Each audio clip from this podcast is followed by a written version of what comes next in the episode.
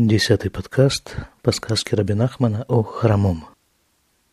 В прошлый раз мы остановились в самом начале одной очень любопытной истории, которая является центральной историей этой сказки, а все то, о чем мы говорили до сих пор, было таким развернутым прологом к этой истории. А история эта возникла таким образом. Ее рассказал один черт другому черту – причем вот этот вот рассказчик, он как раз в то время был облаком. А слушающий его спросил у него, а каким образом ты превратился в облако? И вот свой ответ он начал с этого рассказа. Начало этого рассказа очень точно перекликается с самым началом этой сказки. Там тоже было рассказано про одного мудреца. И вот здесь. Памахат ая хахамехад. Как-то однажды был один мудрец. Вакейсар медина ая эпикой разгадоль. И правитель той страны, в которой он жил, он был большой эпикойрос. Это слово требует отдельного пояснения. Это некий аналог слова эпикуреец – но в этом контексте оно употребляется как безбожник. Причем безбожник – это совершенно не обязательно атеист, то есть человек, полностью отрицающий веру во Всевышнего. Как известно, такого создания в природе не существует. Карл Юнг говорил, что любой человек верующий. Только одни верят сознательно, другие верят в подсознании. Так вот, Эпикурос совершенно не обязательно отрицает Бога. Скажем, одна из разновидностей этого явления выглядит примерно вот так. Бог есть, и Он создал этот мир, и запустил его, и установил в нем определенные законы, но после всего этого Всевышний как бы отдалился от этого мира и оставил его развиваться по созданным им законам. То есть мир в его настоящем варианте существует как бы сам по себе, а Всевышний сам по себе. А по еврейскому закону этот мир существует только благодаря постоянному и неотрывному и самому тщательному присмотру Всевышнего. За каждым его элементом, будь то человек, слон, травинка, неважно – без непосредственного участия Всевышнего самый сухой листок не может упасть с ветки на землю. И то, что в Торе сказано в самом начале, «Берешит баралу киматашмаем это арец», в начале Всевышний создал небо и землю, и после этого было еще шесть дней творения. Так вот, э, творение мира не завершилось тогда. Оно продолжается еже даже не ежесекундно, а я даже не знаю, какую, какую единицу времени употребить. Каждое мгновение. Я скажу более того, если бы на какое-то мгновение вот это постоянное строительство Всевышним этого мира прекратилось, то он бы просто исчез. Так вот, Эпикойрос – это человек, который все это отрицает. Отрицает то, что все что только существует в этом мире, есть Бог в различных его проявлениях, включая предметы, ситуации, действия, все. Так вот, правитель той страны, в которой жил этот мудрец, был Эпикойрос. Васет Коля Медина ле Эпикойросим – и поскольку правитель был Апикойрос, то и всю страну он превратил в Апикойросы. Но это понятно. Если вдруг какой-нибудь незаметный относительно в этой стране человек становится Апикойросом, то ну пусть будет. Максимум еще несколько его друзей станут такими же под его влиянием. А если правитель Эпикойрос, то это неизбежно распространяется почти на всю страну. Ну потому что у правителя есть ближайший круг его окружения, который обязан следовать за правителем, иначе они лишатся своего место в этом кругу. А каждого из членов этого круга окружает свой круг. И такая вот система кругов распространяется на всю страну. И постепенно всю страну захлестывает вот это вот явление. А Хахам, вот этот самый мудрец, он является полной противоположностью Апикуэросу.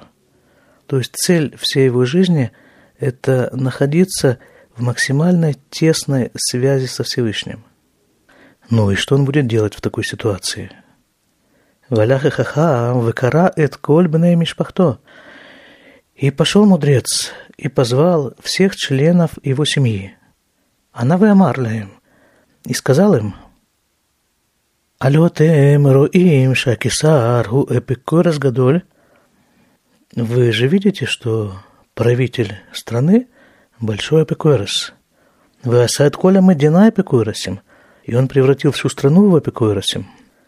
Укцат мимишпахтейну, а сам ганкен лепикурасим. И некоторые из нашей семьи тоже стали апикурасы – Бехен нефрош эля Медина. А поэтому он предлагает, этот мудрец, отделиться от этой страны.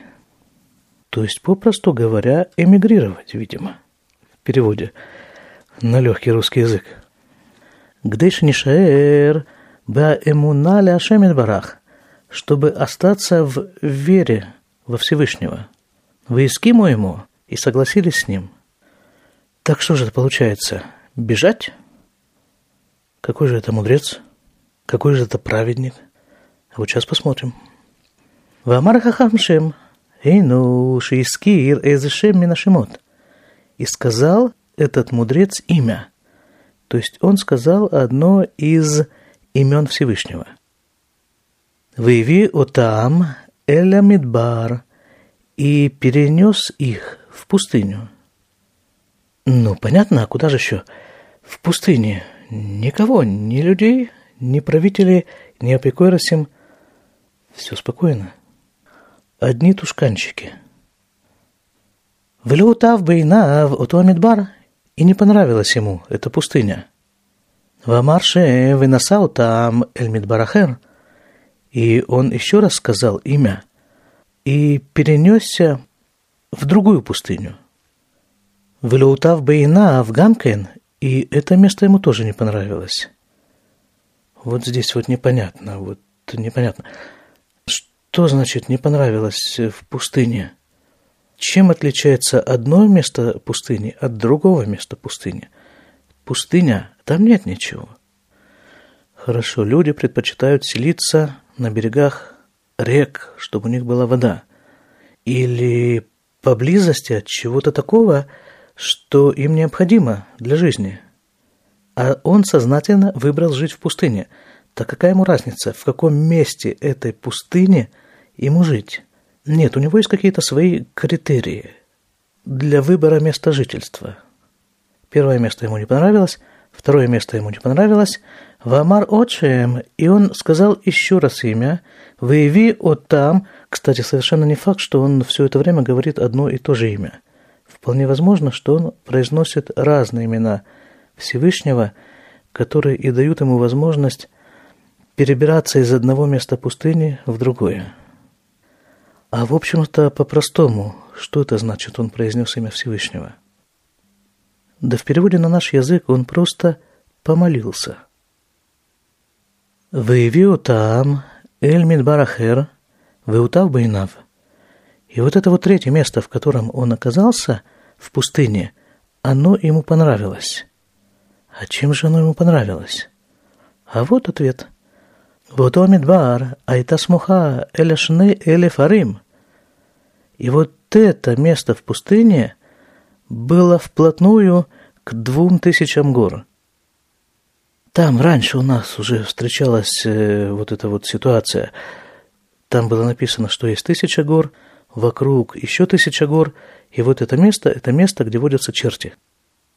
А черти – это духовная проекция апикуйросов.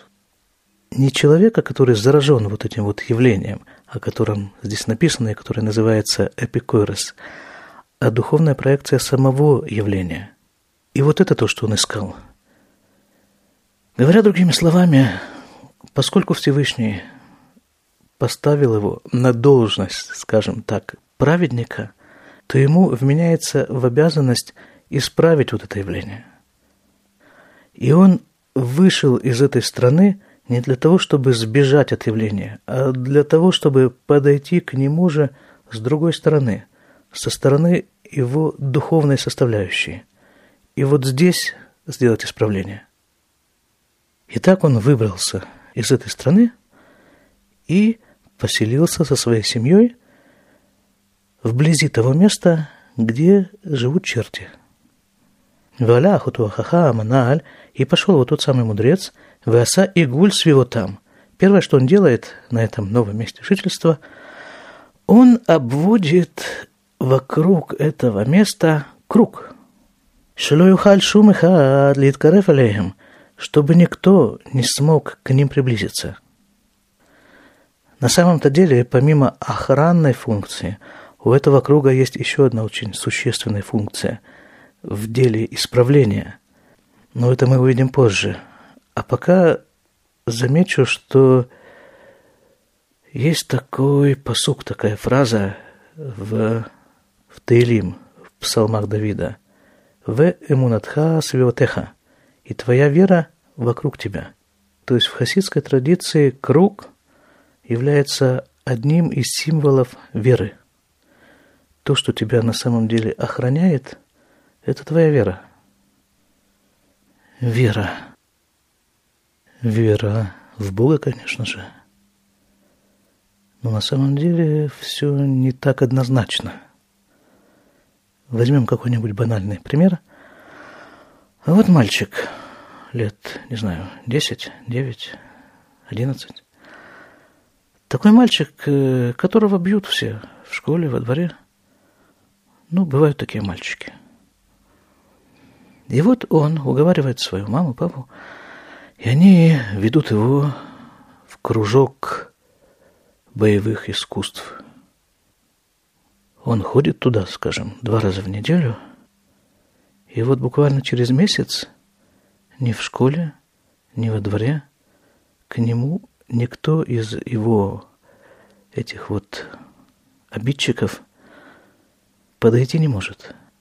И не потому, что он как-то их бьет, а просто вокруг него появляется какая-то такая аура, которая не дает им возможности продолжать его обижать. Что изменилось за этот месяц?